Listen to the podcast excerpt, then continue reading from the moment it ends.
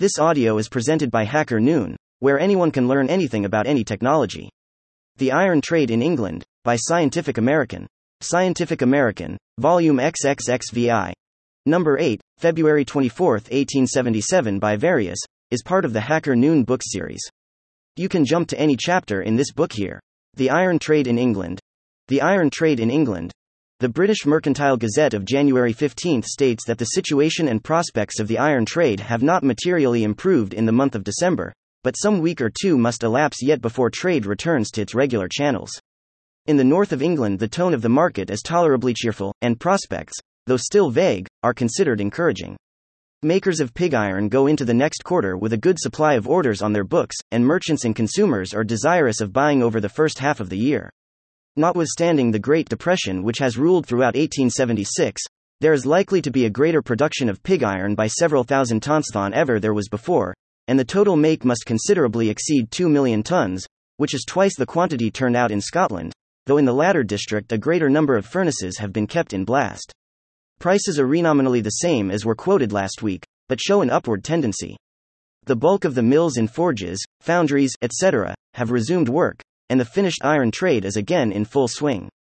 The plate department is well provided with orders, but the rail manufacturers, though rather better off than they were, are still in a poor position.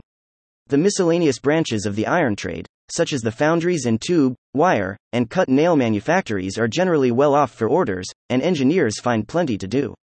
The wages agreement in the finished iron trade ends this week, but it is thought that no alteration will be made. In the South Staffordshire iron trade, work has been only partially resumed as yet, and many of the mills and forges will not be started until the quarterly meetings, next week. Orders have rarely been so scarce as they are at this moment, arrears having been pretty generally cleared off before the holidays, and no new ones coming in. Nevertheless, the feeling of the trade is more hopeful than it was a month ago. The number of furnaces in blast in this district is now only 58 out of 153, but should the expected improvement in trade arrive with the quarterly meeting, this number will soon be increased. In the finished iron branch, in which quotations for marked iron contain the basis of $45 for bars, makers of leading brands of sheets and barse are better off than the manufacturers of cheap iron, who suffer much from competition in the north. Some considerable contracts for girders, bridges, gasometers, etc., are under execution at the works devoted to constructive iron work, but the merchant iron trade, as a whole, is very dull.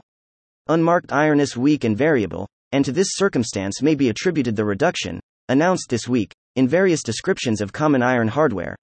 About Hacker Noon book series, we bring you the most important technical, scientific, and insightful public domain books. This book is part of the public domain. Various, 2006. Scientific American, Volume 36. Number 8, February 24, 1877. Urbana, Illinois. Project Gutenberg.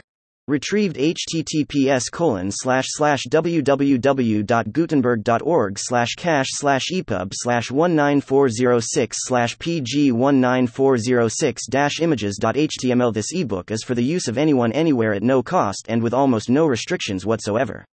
You may copy it, give it away or reuse it under the terms of the Project Gutenberg license included with this ebook or online at www.gutenberg.org located at https www.gutenberg.org policy license.html Thank you for listening to this HackerNoon story, read by Artificial Intelligence. Visit hackernoon.com to read, write, learn and publish.